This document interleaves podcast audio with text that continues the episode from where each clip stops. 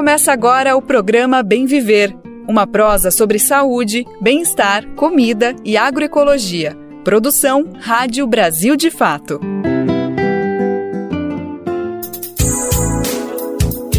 E hoje é quinta-feira, dia 13 de julho de 2023. O Bem Viver tá no ar. Eu sou Lucas Weber e vamos nessa prosa pela próxima uma hora. Aqui você sabe e sempre encontra muita informação e prestação de serviço, com muita prosa sobre alimentação saudável, saúde, cultura e muito mais. Então vem comigo, vem com a gente conferir os destaques da edição de hoje que já tá valendo. Síndrome de Guillain-Barré. O que, que, é isso? O que, que a gente precisa saber sobre? O Peru decretou estado de emergência no último final de semana e vamos entender do que, que se trata. Além do Brasil, governo venezuelano faz operação contra garimpo ilegal na Amazônia. Extração clandestina de minério também é um problema no país vizinho. Lei Paulo Gustavo. Quase 100% dos municípios fizeram adesão ao programa que vai destinar recursos para projetos culturais. Brasil de Fato 20 anos. Apoie e lute.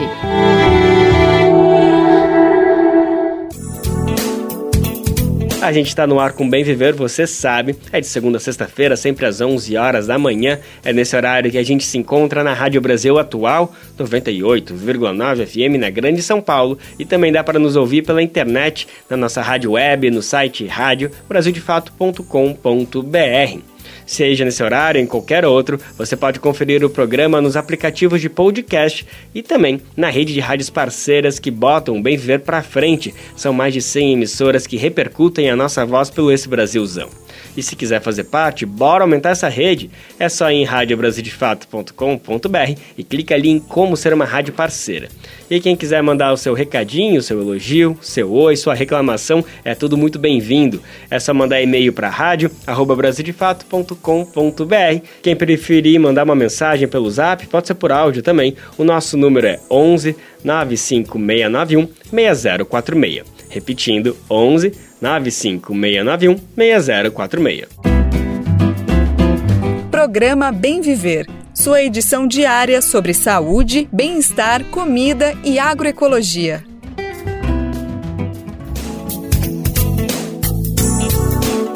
Agora no Bem Viver, a gente vai falar de um assunto que, olha, deixou muita gente ressabiada, muita gente preocupada, que chegou no começo dessa semana, uma notícia que veio aqui do nosso país vizinho, o Peru, por lá, o governo local decretou estado de emergência por conta de um surto incomum de casos da síndrome Guillain-Barré, se trata de um distúrbio autoimune, que é quando o sistema imunológico do próprio corpo ataca partes do sistema nervoso. É um negócio que fica até um pouquinho difícil de entender quem não é da área, e por isso que eu estou muito feliz em apresentar essa pessoa que está aqui na minha frente, que vai me ajudar, vai nos ajudar a entender do que, que se trata, se a gente tem que se preocupar ou não, que medidas o governo brasileiro precisa tomar, se é que precisa, e como nós, população, precisamos receber essa notícia que só pelo fato de ser estado de emergência já assusta. Mas será que precisa se assustar?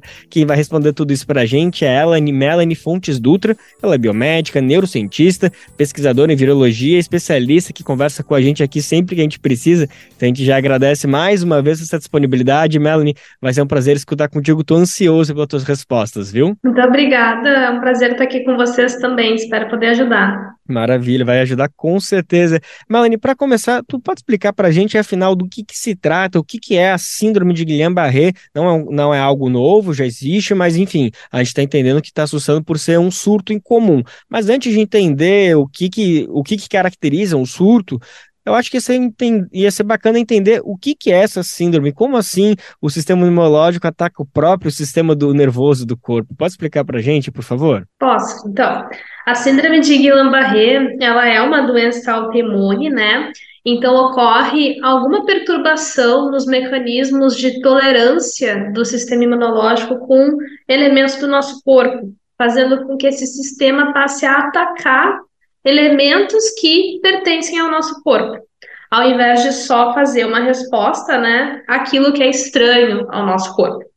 Então, um dos principais alvos dessa resposta autoimune vai ser os nervos, nervos que vão estar conectando o sistema nervoso com outras partes do corpo, Então, esses nervos, por exemplo, né, existem outras células também que são afetadas, mas a principal complicação que a gente vê a partir dessa resposta autoimune contra esses nervos vai ser justamente essa fraqueza muscular que pode ter graus variados. Então, ela pode começar pelas pernas, mas pode progredir e também afetar o tronco, os braços, a face, os reflexos podem acabar ficando perturbados. Então, ela pode ter essa progressão e existe o risco, nos casos mais graves, onde esse acometimento é muito sério, de afetar os músculos da própria respiração. Então, é uma síndrome que ela é rara, não é algo comum. A gente conhece algumas possíveis causas e está ligado a algumas infecções com alguns micro-organismos, mas também a gente existem alguns casos em que é, traçar essa causa pode ser mais complicado. Mas para deixar as pessoas um pouco mais tranquilas, né, é uma síndrome rara e que quando diagnosticada precocemente, iniciado precocemente o tratamento, né, o prognóstico costuma ser positivo. Que bom, que bom, já deu uma aliviada em algumas questões. É, mas eu queria entender um pouquinho o que, que provoca ela. A gente entende que uma doença autoimune é uma doença causada pelo nosso próprio sistema imunológico que passa a funcionar de uma forma, digamos, inapropriada, né, Melanie? Mas o que, que causa esse surto? O que, que causa essa, essa, essa questão da, da síndrome? Como que ela provoca? Como que ela surge no corpo da pessoa? Então, o, o sistema imunológico ele tem os mecanismos de regulação para que ele tolere aquilo que pertence ao nosso corpo. Muitas vezes, após algumas infecções, algumas pessoas podem ter alguma perturbação nesse mecanismo de tolerância, fazendo com que daqui a pouco a resposta que se foi montada contra esses micro-organismos passe também a reconhecer e atacar elementos do corpo. Isso não é algo comum, como a gente comentou, a síndrome em si, ela é considerada rara, mas esse mecanismo pode estar por trás de alguns processos de autoimunidade, e um deles pode ser a síndrome de Guillain-Barré. Então, já se sabe, né, já se tem algumas associações de infecções com essa síndrome. A primeira delas, e talvez a mais importante, é com uma bactéria chamada Campylobacter, uh, especialmente a espécie Campylobacter jejuni. Essa bactéria tem uma relação muito grande com essa síndrome, e inclusive esse surto atual do Peru, uh, hoje mesmo foi disponibilizado um relatório da Organização Pan-Americana de Saúde dizendo que 11 casos desse surto estão positivos para Campylobacter. Então a gente sabe já por estudos anteriores que a infecção por essa bactéria pode, né, provocar também essa síndrome, de novo, né? É uma, um fenômeno raro, mas existe associação com essa infecção por essa bactéria. Uh, e já temos também esse dado de que alguns desses casos ali do Peru são casos que também estão positivos para a presença dessa bactéria. Então, isso pode acontecer também, né? Daqui a pouco a resposta que a pessoa monta para um microorganismo pode acabar tendo algumas alterações e passar também a reconhecer elementos do próprio corpo. Além da Campylobacter, a gente também tem outras infecções associadas à síndrome, como por exemplo de Zika. Quando a gente teve o surto de Zika aqui, a gente teve um aumento de casos de síndrome de Guillain-Barré também. Além do Zika, tem dengue, chikungunya, então algumas arboviroses também estão relacionadas. Citomegalovírus, Epstein-Barr vírus, sarampo, influenza, tem uma variedade de agentes infecciosos que estão associados a alguns casos de síndrome de Guillain-Barré. Ah, perfeito. Então, o que está sendo de novidade nessa questão que talvez tenha despertado esse surto é justamente a presença dessa bactéria, porque já se sabia que casos de Zika poderiam provocá-la, mas para gerar esse surto, talvez tenha esse elemento novo que seja essa bactéria que está provocando essa situação inédita. Dá para dizer que é inédita? Nunca houve até então, pelo que tem de registros, um surto da síndrome de Guillain-Barré? Pelo que eu acompanhei ali no Peru, eles têm um, na série histórica deles um número de casos que são observados ali no período de, se eu não me engano, uh, mês. Então, eles na série histórica são observados 20 casos por mês naquele país, pegando toda a região do país. Já houve um surto de Guillain-Barré no Peru em 2019, tá? Então, o surto da doença também não é algo, uma novidade assim para o país.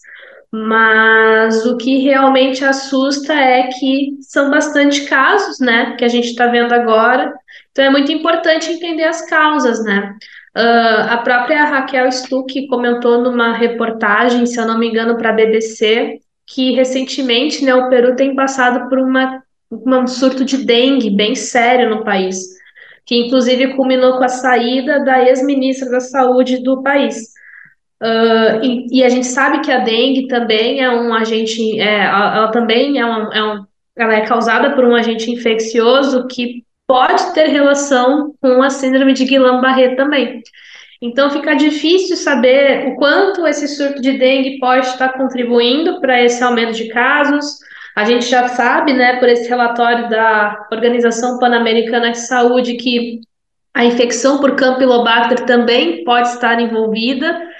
Pode haver muitos agentes contribuindo para esse aumento de casos hoje, mas é preciso fazer essa vigilância, esse acompanhamento para poder determinar ao certo quais são esses agentes né, que estão elevando esses casos para justamente evitar com que mais casos apareçam. Tá ótimo. E agora, olhando para o nosso cenário aqui para o Brasil, quero entender de duas perspectivas. Primeiro, quero ver um, uma opinião de como as autoridades, como os agentes oficiais precisam entender esse sinal, uh, esse estado de emergência decretado no Peru, de que maneira a gente precisa, sim ou não, reforçar algum monitoramento. Quero entender primeiro essa resposta, depois a gente fala um recado para a população mesmo, para as pessoas, o que, que elas precisam ficar atentas. Mas primeiro vamos entender como que você avalia, Melanie, que, a, que o governo federal, autoridades sanitárias precisam olhar para esse anúncio do Peru. Eu acho que reforçar a vigilância, né, Lucas? É bem importante nesse momento a gente reforçar o monitoramento, a vigilância, a conscientização das pessoas com relação a esses sintomas que a gente mencionou agora há pouco, de buscar esse atendimento. O SUS dispõe de tratamento para essa síndrome, o que inclui procedimentos, diagnósticos clínicos, reabilitação, medicamentos. Então, a gente tem um sistema que é preparado para poder prestar o auxílio, o manejo necessário em casos dessa síndrome, e a população pode voltar-se para ele, buscar esse atendimento, porque quanto mais rápido for diagnosticado e iniciado o tratamento, menor o risco de uma progressão para um caso mais grave e até mesmo de ter sequelas depois, fruto dessa síndrome. Então, eu acho que a nível de tomadores de decisão, governo, é importante estar atento para essa situação do Peru. O próprio Ministério da Saúde já liberou uma nota técnica falando dessa situação de lá e reforçando a importância da gente manter a vigilância, o monitoramento aqui no país. E acho que para a população né, entender que nós temos um sistema de saúde uh, público pronto para auxiliar caso esse diagnóstico, algum, algum diagnóstico dessa síndrome aconteça aqui no país, uh, e que as pessoas devem ficar atentas para buscar esse auxílio médico e iniciar esse tratamento, se assim for o caso no final aqui para nossa realidade no Brasil só, só contribui, só gera um, um maior atendimento para a gente olhar com mais atenção para zika, chikungunya, dengue, que a gente sabe que infelizmente a gente vem passando por anos de ascensão desses casos, ainda mais com essa chegada de uma doença, de uma síndrome que quem sabe pode estar relacionada, eu acho que isso aumenta ainda mais a necessidade da gente reforçar aqueles cuidados que todo mundo sabe de evitar água parada, seja no potinho, no pneu, na piscina, enfim, é só mais uma maneira de reforçar, de dizer para a população população ficar mais atenta com esses cuidados que a gente sabe para evitar essas doenças que infelizmente vêm crescendo no país e agora a gente sabe, não é que a gente sabe agora, mas com esse surto no, no Peru só reforça que, olha, tem complicações que a gente pode evitar com aqueles cuidados básicos, né, Melanie? Isso, eu acho que é importante também destacar, Lucas, que a síndrome em si de Guillain-Barré, ela não é transmissível, né? Então, o risco para o Brasil é muito baixo, né, por conta da situação que está acontecendo no Peru. Como essa síndrome não é transmissível, né, o risco hoje uh, para o país, ele é baixo, então não há necessidade de restringir turismo, comércio, circulação de pessoas por causa da síndrome de Guillain-Barré, porque a síndrome não é transmissível, né? Ela pode ser gerada, ela pode ser provocada, né, estar associada com outras infecções que essas sim podem ser transmissíveis, mas nesse, mas a síndrome em si ela não é. Então, acho que é importante também acalmar a população sobre isso, porque é muito importante, né, uh, a gente compreender como a gente pode agir nesse momento, né? Então, essa avaliação de risco mostra um risco bem baixo assim para o nosso país. Mas como a gente falou, a gente tem essa associação com alguns micro-organismos, como a Campylobacter jejuni, né? Então, nesse caso, para prevenir infecções de Campylobacter, né, que daí sim também ajudaria a reduzir o risco de, do desenvolvimento de uma síndrome de Guillain-Barré, seria a lavagem das mãos antes, durante e depois de preparar alimentos, das refeições, de ir ao banheiro, uh, manter essa etiqueta higiênica em dia, né, adequada, uh, ao manusear esses, essas, essas várias, esses vários elementos. Uh, cozinhar bem os alimentos, né? Então, beber água tratada. Então, é muito importante né, ter essa etiqueta higiênica para evitar justamente infecções como a da Campylobacter jejuni, que pode estar associada à síndrome de Guillain-Barré.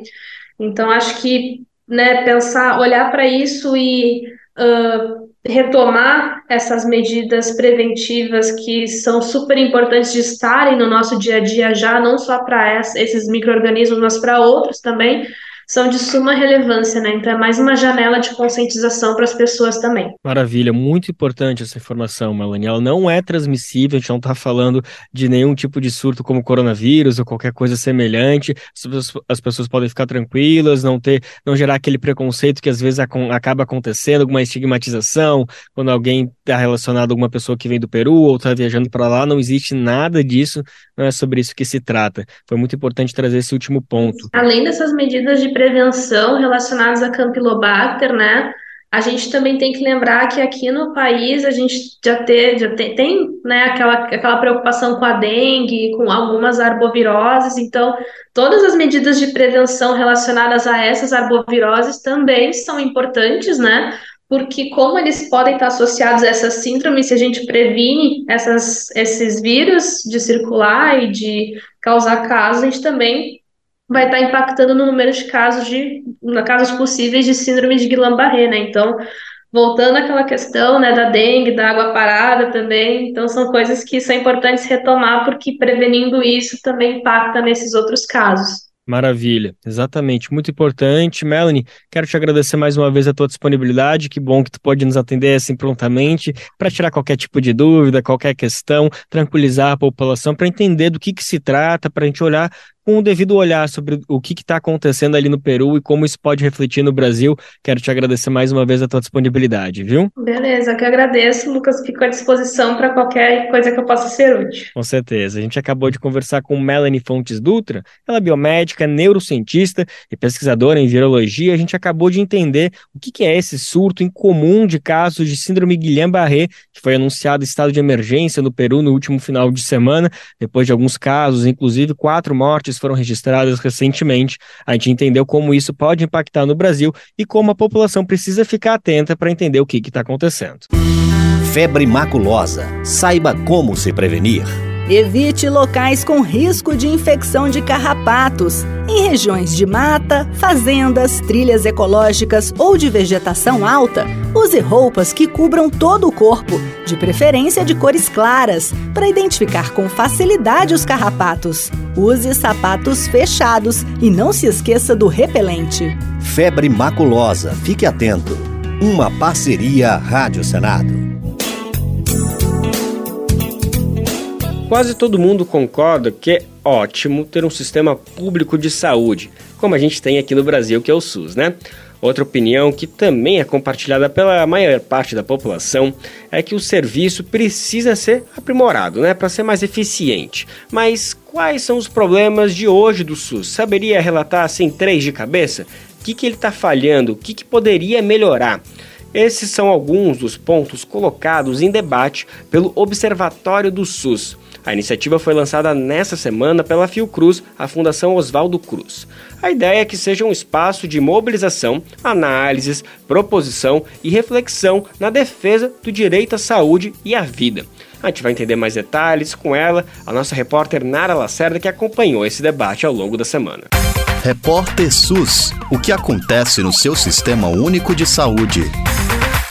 Inspirada numa iniciativa colocada em prática ao longo da pandemia da Covid-19 e que foi essencial para o enfrentamento da emergência sanitária, a Fundação Oswaldo Cruz lançou um projeto inovador nesta semana. O Observatório do SUS pretende reunir a sociedade brasileira em torno dos debates e soluções de questões históricas do Sistema Único de Saúde. O espaço de mobilização, discussões e proposições vai reunir entes governamentais, pesquisadores e pesquisadoras, sociedade civil, movimentos populares, trabalhadores e trabalhadoras para acompanhar a conjuntura do SUS, propor caminhos para questões estruturais e aprimorar as políticas do setor. Vinculado à ENSP Fiocruz, Escola Nacional de Saúde Pública Sérgio Arouca, o observatório nasceu da experiência com o Observatório da Covid-19. Ao longo da emergência sanitária, ele foi responsável por uma rede de cooperação científica inédita no Brasil. De lá saíram análises, informações, propostas por meio de um acompanhamento sistematizado e em tempo real da pandemia. A bagagem adquirida no combate ao coronavírus também comprovou a importância de fortalecimento do Sistema Único de Saúde na prática, tanto que o preparo para novas emergências dessa natureza é uma das pautas do observatório. Eduardo Melo, vice-diretor da ENSP, explica que a iniciativa atuará utilizando diferentes estratégias. Inicialmente, nós vamos trabalhar com alguns ciclos de debates em torno de questões estruturais do SUS, como, por exemplo, o financiamento, a, a regionalização e as relações interfederativas e também as carreiras profissionais. E, ao longo do tempo, outras estratégias vão ser incorporadas no campo da comunicação, também é, em termos de elaboração de proposições, de produção de novos materiais, seminários, oficinas que vão ser empreendidas. Ele pontua que, além dos temas e desafios estruturais, o observatório também vai abordar novas discussões, como a digitalização da saúde e as mudanças climáticas. Nas palavras de Mello, as atividades serão pautadas na visão de que a saúde é um direito de toda a população e um dever do Estado. Então, são diferentes temáticas que vão ser trabalhadas aí pelo observatório ao longo do tempo sempre buscando acompanhar o que está acontecendo né, no cenário nacional, aprofundar a compreensão, o debate sobre essas questões, sobre experiências e também é, acionando é, oportunamente algumas experiências internacionais que possam também nos ajudar a refletir e a encontrar ou a, a produzir é, algumas proposições de caminhos adicionais para que possamos é, efetivamente seguir aí avançando e, e, rumo à consolidação do SUS, rumo à defesa da vida, rumo à concretização do direito à saúde. Né? O primeiro seminário do Observatório, em parceria com a Associação Brasileira de Saúde Coletiva, terá como tema central o financiamento do Sistema Único de Saúde e está marcado para o dia 1 de setembro. De São Paulo, da Rádio Brasil de Fato, Nara Lacerda. Ainda sobre saúde, uma ótima notícia vem do Rio de Janeiro. A venda e oferta de alimentos e bebidas ultraprocessadas vai ser totalmente proibida nas escolas públicas e privadas da capital fluminense. Olha só que notícia linda. O objetivo da medida é promover a saúde e combate à obesidade infantil. A determinação está na Lei 7.987 de 2023, aprovada pela Câmara do Rio de Janeiro. A nova legislação foi sancionada pelo Executivo e publicada no Diário Oficial do município na quarta-feira, dia 12. As escolas vão ter prazo de 180 dias para se adaptar. Após esse período, pode ser feita a aplicação e notificação de advertências. Caso a irregularidade não seja corrigida em até 10 dias, vai ser aplicada uma multa diária de R$ 1.500 para as instituições privadas. Vai caber ao Instituto Municipal de Vigilância Sanitária a fiscalização da regra. São considerados alimentos ultraprocessados aqueles produtos industrializados, pobres nutricionalmente e ricos em calorias. Eles são compostos por substâncias como gorduras vegetais hidrogenadas, xarope de frutose, espessantes, emulsificantes, corantes, aromatizantes e realçadores de sabor. E fazem parte desses produtos salsichas, bolachas recheadas, salgadinhos, temperos prontos, entre outros que você sabe muito bem, é fácil identificar na prateleira do supermercado, né? O aumento do consumo de alimentos saudáveis no ambiente escolar é defendido por entidades como a Unicef, ligada à Organização das Nações Unidas, e o IDEC, o Instituto Brasileiro do Consumidor. Para apoiar a implementação de ações que priorizem essa prática, as instituições publicaram uma cartilha com orientações que podem beneficiar toda a comunidade escolar. O guia intitulado Promovendo um Ambiente Escolar Saudável destaca a importância da escola na construção de hábitos alimentares que vão ser levados para a vida inteira. A repórter Daniela Longuinho, da Rádio Nacional, explica mais para a gente sobre essa iniciativa e a importância de construir esses hábitos saudáveis dentro da escola. Para apoiar gestores locais na promoção de um ambiente alimentar escolar saudável, uma parceria entre o Unicef, Fundo das Nações Unidas para a Infância, e o IDEC, Instituto Brasileiro de Defesa do Consumidor, resultou na publicação de uma cartilha com orientações que podem beneficiar toda a comunidade escolar, defendendo que cada uma das mais de 180 mil escolas de educação básica do país tenha diretrizes para regular a oferta e disponibilidade de alimentos saudáveis e restringir ultraprocessados. O material está alinhado com o PNAE, Programa Nacional de Alimentação Escolar do Ministério da Educação, foi o que explicou a coordenadora de Segurança Alimentar e Nutricional do FNDE, Débora Bosco, durante seminário online sobre o tema. O PNAE é reconhecido internacionalmente como um dos maiores programas no mundo na área de alimentação escolar, principalmente quando a gente fala em estabelecer regulamentação para a oferta de uma alimentação adequada e saudável nas escolas o PNAE ele tem como objetivo contribuir para o crescimento e desenvolvimento biopsicossocial, a aprendizagem, o rendimento escolar e, também na formação de práticas alimentares saudáveis nesses alunos. A nutricionista Paula Azoubel fala sobre a importância de aumentar o consumo de alimentos in natura e evitar os ultraprocessados. Em relação aos alimentos in natura, nós temos os nutrientes na íntegra, né? Geralmente são riquíssimos em vitaminas, minerais, que são os micronutrientes.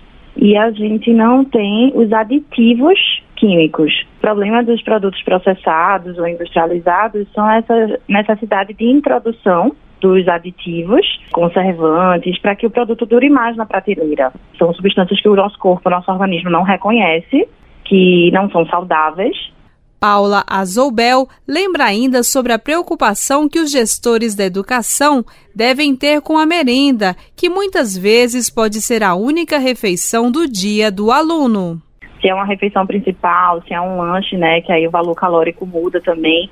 O intuito da gente é ofertar todos os nutrientes necessários para as crianças e adolescentes. Então, sempre pensar numa refeição mais calórica, né? Pensando naqueles estudantes que não conseguem ter uma alimentação adequada em casa. É, também rica em nutrientes, que aí a gente pensa nos produtos in natura, né? Para agregar mais vitaminas, minerais. A cartilha Promovendo um Ambiente Escolar Saudável coloca a escola como peça-chave na construção de hábitos alimentares saudáveis que repercutem na idade adulta. O material está disponível na página do Unicef. Com colaboração de Noemi e Gino, da Rádio Nacional em Brasília, Daniela Longuinho. Novos dados divulgados pela ONU, a Organização das Nações Unidas, reforçam a urgência de iniciativas para garantir que a população tenha o direito à alimentação adequada. Segundo o relatório divulgado nesta quarta-feira, ontem, pela entidade, o Brasil tem mais de 70 milhões de pessoas em situação de insegurança alimentar. Isso é muita coisa.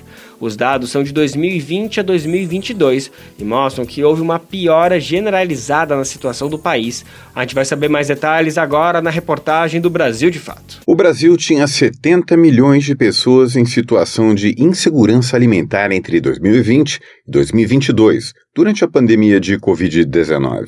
Isso significa que um terço dos brasileiros não tinham garantia de que conseguiriam se alimentar de maneira adequada no dia seguinte em um cenário de isolamento social.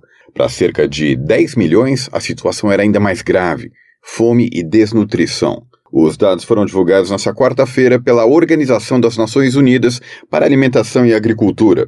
O relatório da ONU mostra que a insegurança alimentar avançou no Brasil e quase 33% dos habitantes do país chegaram a essa condição. Isso significa quase o dobro da quantidade identificada no levantamento anterior, referente ao período entre 2014 e 2016, que era de 18%. O relatório destaca ainda os casos de insegurança alimentar severa, quando as pessoas efetivamente ficaram sem alimentação por um dia ou mais.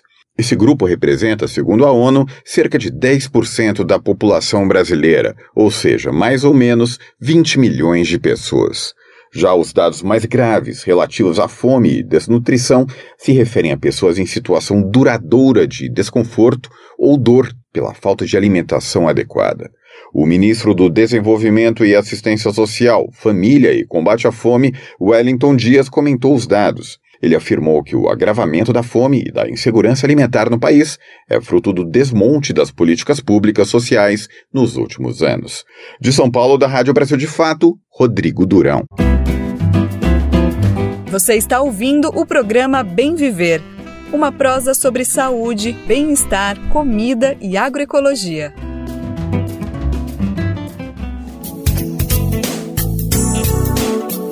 Não é à toa que o Brasil vai receber a COP25 em 2030. O país está no centro das discussões climáticas. Temos aqui a maior floresta tropical do planeta, que, direta ou indiretamente, influencia no clima de todo o mundo, de qualquer parte do globo. Mas aqui o país também é um dos principais emissores de gases poluentes e precisa de ações para reduzir essas emissões que contribuem para o aquecimento global. E há muito do que pode ser feito, a começar pela redução dos índices de desmatamento e investimento em energia limpa.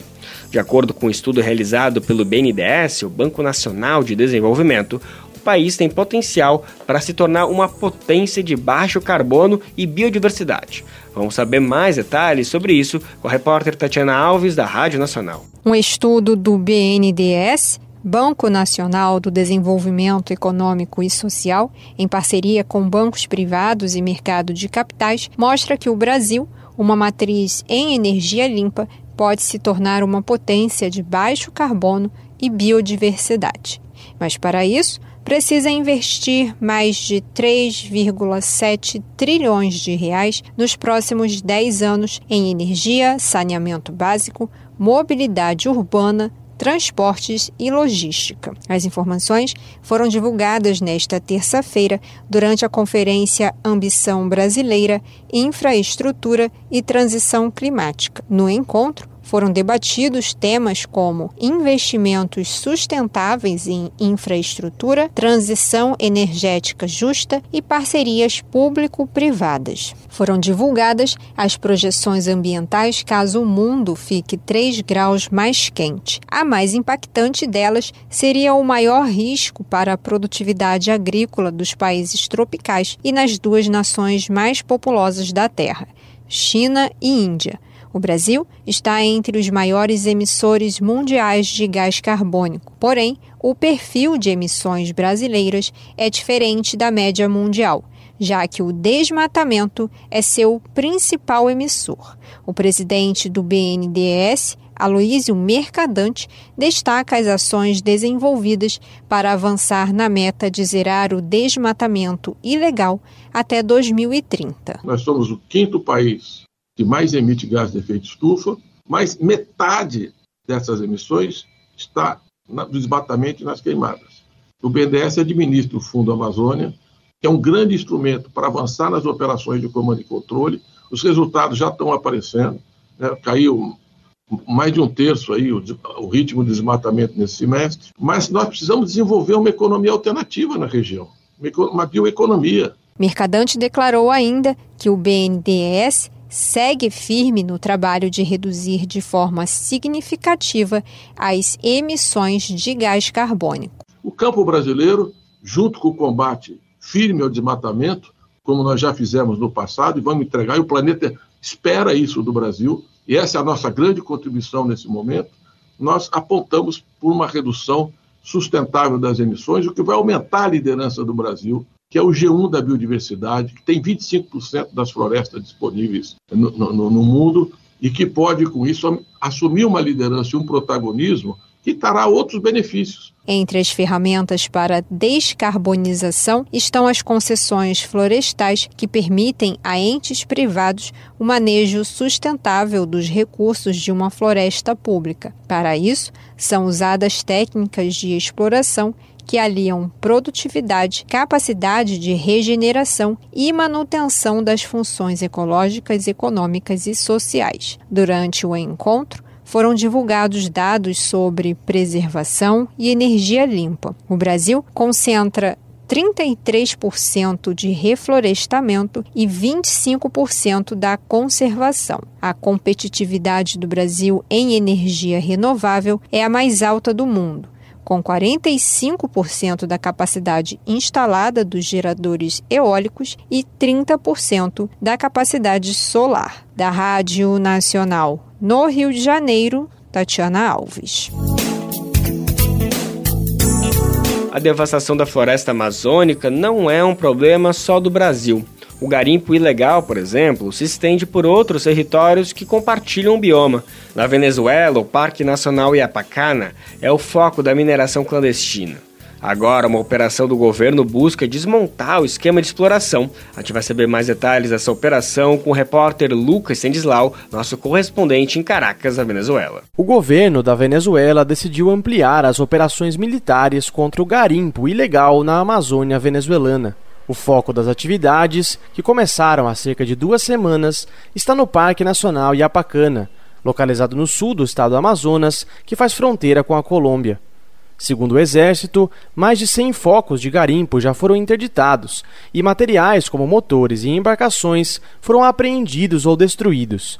Além disso, mais de 4 mil garimpeiros que trabalhavam na região já foram evacuados. Na última semana, o presidente Nicolás Maduro chegou a comentar as operações e disse que o governo estima que existam mais de 10 mil garimpeiros em Iapacana. Temos que limpar o garimpo ilegal destrutivo, totalmente destrutivo, de todos os parques nacionais, toda a Amazônia da Venezuela, toda, que respeitem as leis, que protegem a ecologia, que protegem o ambiente, e nós devemos garantir uma floresta saudável nossos parques nacionais saudáveis, uma Amazônia que entre em recuperação, em reflorestamento, é o compromisso que temos com o nosso povo e também são compromissos de caráter internacional. Também de caráter internacional. Transformado em Parque Nacional há 45 anos, a região de Iabacana faz parte da porção de 47 milhões de hectares da floresta amazônica que está em território venezuelano. Apesar de a região ser protegida por lei, o garimpo ilegal vem aumentando de maneira vertiginosa nos últimos anos. Segundo a ONG SOS Orinoco, atualmente cerca de 3.200 hectares de todo o Parque Nacional estão afetados pelo garimpo ilegal, o que representa um aumento da área atingida de mais de 36% em comparação com o ano de 2019. Para o professor de Direito Eric Gutierrez, especialista na defesa das causas indígenas, o problema é estrutural. Então, se atacarmos o efeito, mas não atacarmos a causa, ok, perfeito. Agora tiramos todos os garimpos que existem, mas amanhã eles vão voltar. Quando eu digo amanhã, pode ser não necessariamente dentro de um mês, ou dentro de um ano, pode ser inclusive dentro de cinco anos. Seja como for, eles vão voltar porque a subjetividade não mudou. Mudamos uma dada situação em um dado momento. Tiramos os garimpeiros, mas sempre vai existir alguém que vai querer ir para lá, inclusive indígenas que querem voltar. Porque temos que trabalhar o problema de fundo, como venho dizendo, que é estrutural e cultural. Señalando é estrutural, é cultural. Os esforços do governo venezuelano contra o garimpo ilegal vêm um mês antes da cúpula ambiental que será realizada entre os países amazônicos na cidade de Belém do Pará, no Brasil. Para Caracas, o encontro é mais uma oportunidade de se reinserir diplomaticamente na região após anos de isolamento.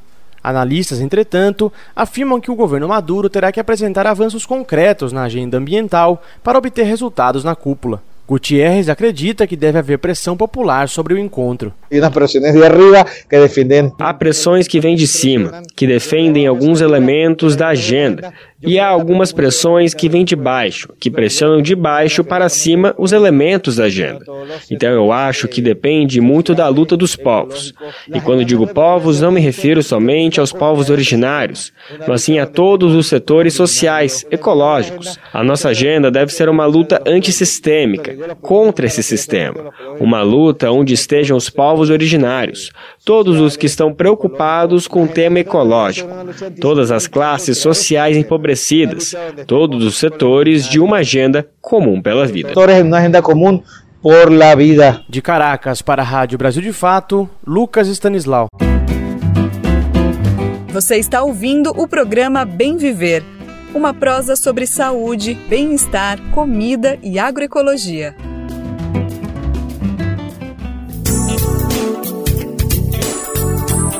O governo federal vai encerrar o Programa Nacional das Escolas Cívico-Militares. Essa semana, o Ministério da Educação enviou um ofício ao secretário de Educação informando que o programa vai ser finalizado. O PSIM, sigla do programa, era a principal bandeira do governo de Jair Bolsonaro para a educação. Que bandeira, né?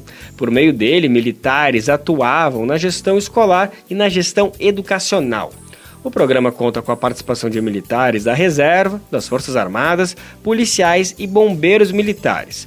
No ofício, o MEC informa que vai ser iniciado um processo de desmobilização do pessoal das Forças Armadas envolvidas na implementação. A pasta também solicita aos coordenadores regionais do programa e pontos focais das secretarias que assegurem uma transição cuidadosa que não comprometa, obviamente, o cotidiano das escolas e as conquistas de organizações que foram mobilizadas pelo programa. Com o encerramento dele, de acordo com o MEC, cada sistema de ensino tem que definir estratégias específicas para reintegrar as unidades educacionais às redes regulares. A pasta diz ainda que está em tramitação uma regulamentação específica que vai nortear a efetivação das medidas. Segundo o MEC, 216 escolas aderiram ao modelo nas cinco regiões do país. Ontem, o governo federal anunciou a retomada do CCT, o Conselho de Ciência e Tecnologia. O órgão atua no assessoramento da Presidência da República. A última reunião do colegiado aconteceu em agosto de 2018, ainda na gestão de Michel Temer. Para o presidente Lula, a retomada do conselho representa a valorização dos pesquisadores e pesquisadoras do país. A gente vai saber mais detalhes de como foi essa cerimônia com o nosso repórter Douglas Matos. A médica sanitarista Adele Benzaquem e o infectologista Marcos Vinícius Lacerda receberam de volta as medalhas da Ordem Nacional do Mérito Científico, que foram revogadas pelo ex-presidente Jair Bolsonaro. A honraria foi entregue pelo presidente Lula em cerimônia no Palácio do Planalto nesta quarta-feira, dia 12. Benzaquem era diretora do Departamento de HIV-AIDS do Ministério da Saúde e foi demitida em 2019, no primeiro ano da gestão de extrema-direita. O desligamento dela foi decidido após a publicação de uma cartilha sobre prevenção de doenças destinada a homens trans. Já Marcos Vinícius Lacerda assinou um estudo que comprovou a ineficácia da cloroquina no tratamento contra a Covid-19 em 2020. A pesquisadora e o pesquisador estavam na lista de personalidades que seriam agraciadas com a homenagem no ano de 2021. Dias após a publicação da relação, no entanto, Bolsonaro determinou que os nomes deles fossem excluídos. Em protesto, mais de 20 cientistas que também receberam a condecoração renunciaram à medalha. Na ocasião, o ex-presidente condecorou a si mesmo e ao ex-ministro da Economia, Paulo Guedes, com a honraria, criada para reconhecer personalidades brasileiras e estrangeiras por contribuições ao desenvolvimento da ciência no Brasil. Durante a solenidade que reverteu a decisão de Bolsonaro, o presidente Lula afirmou que o simbolismo do evento vai além de um ato formal. Estamos reunidos aqui hoje para dizermos alto e bom som: chega de obscurantismo, basta de negacionismo. Chega de jogar cientistas às fogueiras, não mais aquela da Idade Média, mas as que a mentira e o discurso do ódio acenderam na internet em grupos radicais na nossa sociedade. O Brasil não merece mais ter suas instituições aviltadas, a ponto de tanta gente séria da ciência devolver a ordem do mérito científico. Gente que, felizmente, aceitou receber a condecoração de novo hoje. E aceitou porque sabe que a ciência voltou definitivamente nesse país. Além da entrega das medalhas, a solenidade marcou a retomada do Conselho Nacional de Ciência e Tecnologia. O órgão tinha sido extinto por Bolsonaro em 2019. Agora, o Conselho volta reformulado para garantir mais espaço a representantes do governo e da sociedade civil. Na nova versão, o órgão será composto por 34 membros, entre representantes do poder público, da população e de setores da educação, pesquisa, ciência e tecnologia. A presidência será exercida por Lula e a vice-presidência pela ministra da Ciência, Tecnologia e Inovação, Luciana Santos. De São Paulo, da Rádio Brasil de Fato, com reportagem de Nara Lacerda. Locução: Douglas Matos. Quer saber onde encontrar livros bons, baratos e com conteúdos que te ajudam a entender a situação atual do Brasil e do mundo? Na expressão popular Lá você encontra obras sobre marxismo, agroecologia, educação popular, literatura e muito mais. Com os livros da expressão popular, você se fortalece para a batalha das ideias e para a construção de um mundo melhor. Para saber mais sobre o acervo dessa editora popular, acesse o site expressãopopular.com.br ou faça uma visita à livraria na Rua Abolição 201, próximo ao metrô Anhangabaú, em São Paulo. Editora, editora Expressão Popular. Espaço aberto agora para a gente te falar de cultura aqui no Bem Viver. E olha que notícia boa! Quase todos os municípios brasileiros, 98%, enviaram propostas de adesão à Lei Paulo Gustavo. A iniciativa vai repassar quase 4 bilhões de reais para cidades em investimentos de projetos culturais. A expectativa é de que dentro de um mês os recursos cheguem às gestões municipais que tiverem as propostas aprovadas. A lei contempla todo tipo de manifestação cultural nas áreas de teatro, música, dança, pintura, fotografia, cinema principalmente e entre outros. Agora tem que ficar de olho no cronograma das prefeituras que vão lançar os editais para inscrição dos projetos. Quem vai explicar mais detalhes de como tudo isso vai funcionar é a nossa repórter Nara Lacerda. A Lei Paulo Gustavo teve adesão de todos os estados brasileiros e de quase 100% dos municípios. Serão investidos 3,8 bilhões de reais em manifestações culturais e artísticas, maior valor já direcionado ao setor. Nos próximos 30 dias, a expectativa é de que todas as regiões já tenham acesso aos recursos e possam realizar a adequação orçamentária. O Ministério da Cultura disponibilizou um manual com o passo a passo desse processo de inclusão dos recursos nos orçamentos locais. Em agosto, os primeiros editais devem ser lançados. Projetos mais simples e que exigem menos investimento devem ser executados já a partir de setembro. O prazo máximo para todos os pagamentos é dezembro. O responsável pela Diretoria de Assistência Técnica a Estados, Distrito Federal e Municípios da Secretaria dos Comitês de Cultura do Ministério da Cultura, Tiago Rocha Leandro, comemorou o resultado.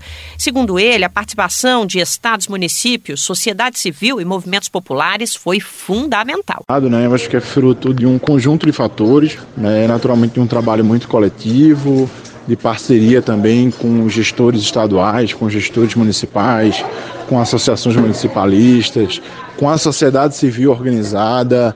É, em relação a Paulo Gustavo, a gente tinha um comitê Paulo Gustavo em todos os estados, em várias cidades. Então essa turma que de forma voluntária se engajou, vestiu a camisa, garantiu recordes né, na adesão e mobilização dos municípios. Regulamentada em maio, a Lei Paulo Gustavo foi discutida ao longo de toda a pandemia como uma forma de socorrer trabalhadores e trabalhadoras do setor cultural durante a emergência sanitária. Mas o governo de Jair Bolsonaro travou a aplicação da lei. O projeto de lei complementar 73 foi apresentado por um conjunto de senadores em dezembro de 2021 e aprovado pelo Congresso Nacional em março de 2022. No mês seguinte, Bolsonaro vetou a proposta, alegando contrariedade ao interesse público, nas palavras do próprio presidente. O veto chegou a ser derrubado no Congresso Nacional, mas a gestão de extrema-direita nunca regulamentou o texto.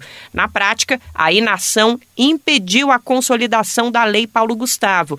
O executivo só criou um grupo de trabalho para tratar do tema no último mês de fevereiro, já na gestão de Luiz Inácio Lula da Silva. Pelo Twitter, o presidente comemorou o lançamento da lei e a forte adesão de estados e municípios. Lula escreveu, abre aspas, a Lei Paulo Gustavo é um instrumento de resgate do incentivo à cultura no Brasil depois de anos de desmonte, fecha aspas. A assinatura do decreto regulamentando a Lei Paulo Gustavo aconteceu em maio deste ano, quando foi dada a largada para a adesão de projetos. O texto contempla todas as áreas do setor cultural e artístico, o que inclui música, dança, pintura, escultura, cinema, fotografia, artes digitais, entre outras. A execução e a gestão dos recursos ficará a cargo dos estados e municípios por meio de editais. De São Paulo, da Rádio Brasil de Fato, Nara Lacerda. E a partir do ano que vem, 4 de maio será lembrado como o Dia Nacional de Luta dos Trabalhadores e Trabalhadoras da Cultura. A data foi escolhida em memória do músico Aldir Blanc e do ator e comediante Paulo Gustavo. Os dois morreram vítimas da Covid na mesma data, mas em anos diferentes, né? Em 2020 e 2021. A lei que instituiu a data foi sancionada pelo presidente Luiz Inácio Lula da Silva e publicada no Diário Oficial da União.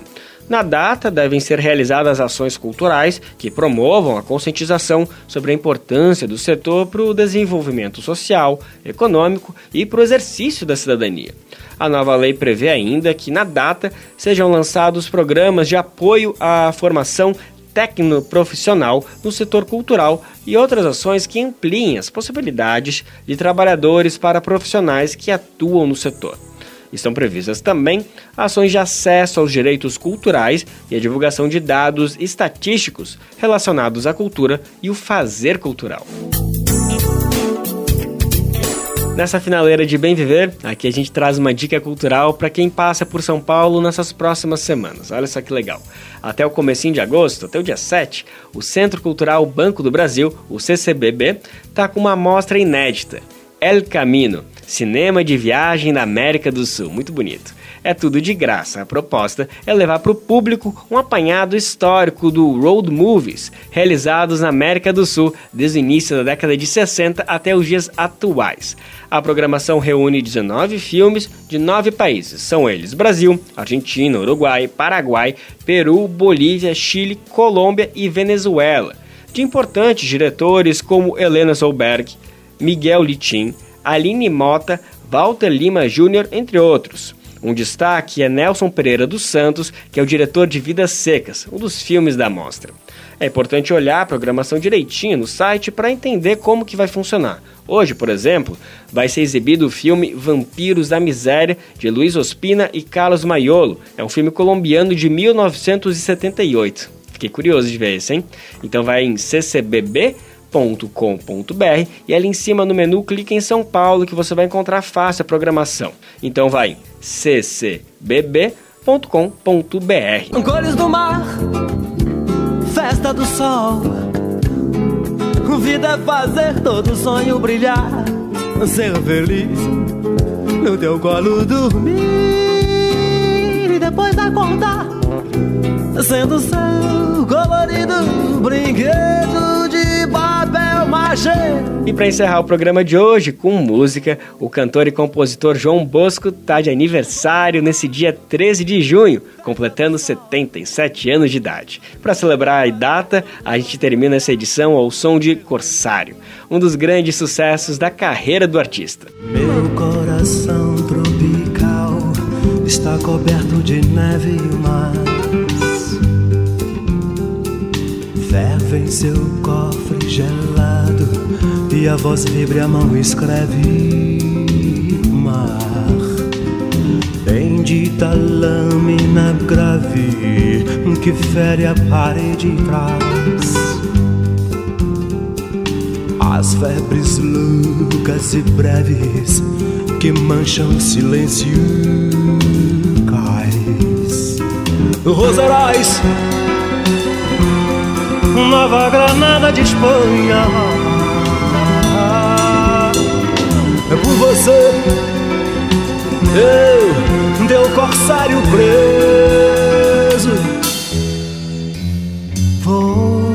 Nosso Bem Viver de hoje fica por aqui. A gente está te esperando amanhã, sexta-feira, para encerrar mais uma semana juntos. E buscar a mão do mar, me arrastar até o mar procurar o mar.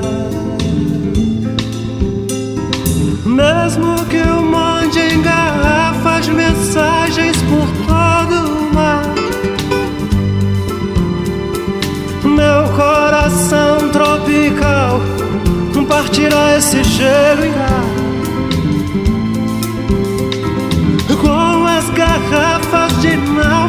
e as rosas partindo o ar. Nova Granada de Espanha e as rosas partindo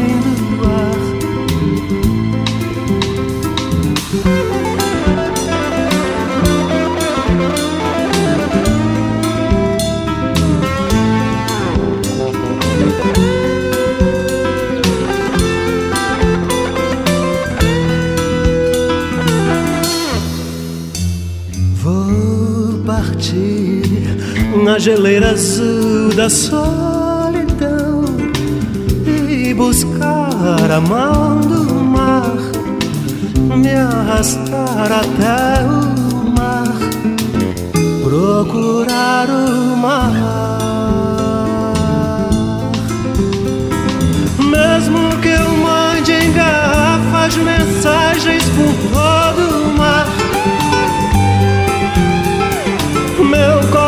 coração tropical não partirá esse gelo irá com as garrafas de náufrago e as rosas partindo ar? Nova Granada de Espanha e as rosas partindo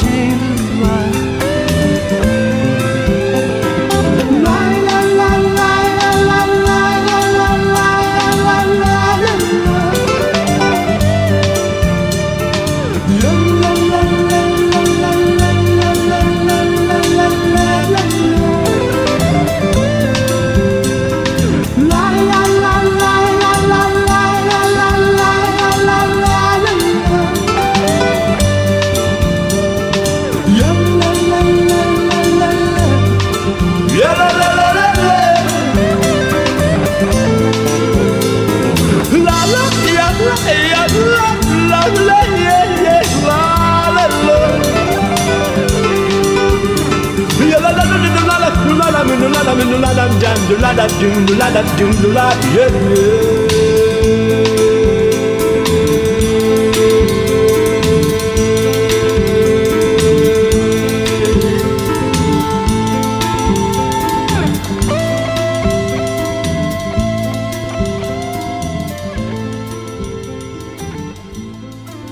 Bem Viver vai ao ar a partir das 11 horas da manhã na Rádio Brasil Atual 98,9 FM na Grande São Paulo ou no site radiobrasildefato.com.br. Lembrando que o Bem Viver vai ao ar em diversas rádios pelo país e você acompanha a lista completa no nosso site na matéria de divulgação diária do programa. Aqui a gente reforça o agradecimento e confiança de se somar nessa nossa caminhada de debate e construção para uma sociedade alinhada ao conceito do bem viver. Muito obrigado por estarem com a gente. Vamos nessa que tem muito pela frente. Ah, o Bem Viver também fica disponível como podcast, viu? Lá no Spotify, Deezer, iTunes e Google Podcast. Este programa teve apresentação de Lucas Weber e roteiro de Geisa Marques, edição e produção de Daniel Lamir e Douglas Matos, supervisão de Rodrigo Gomes, trabalhos técnicos de André Paroche, Adilson Oliveira e Lua Gattinone, coordenação Camila Salmásio, direção executiva Nina Fidelis, apoio toda a equipe de jornalismo do Brasil de Fato. Até amanhã, tchau!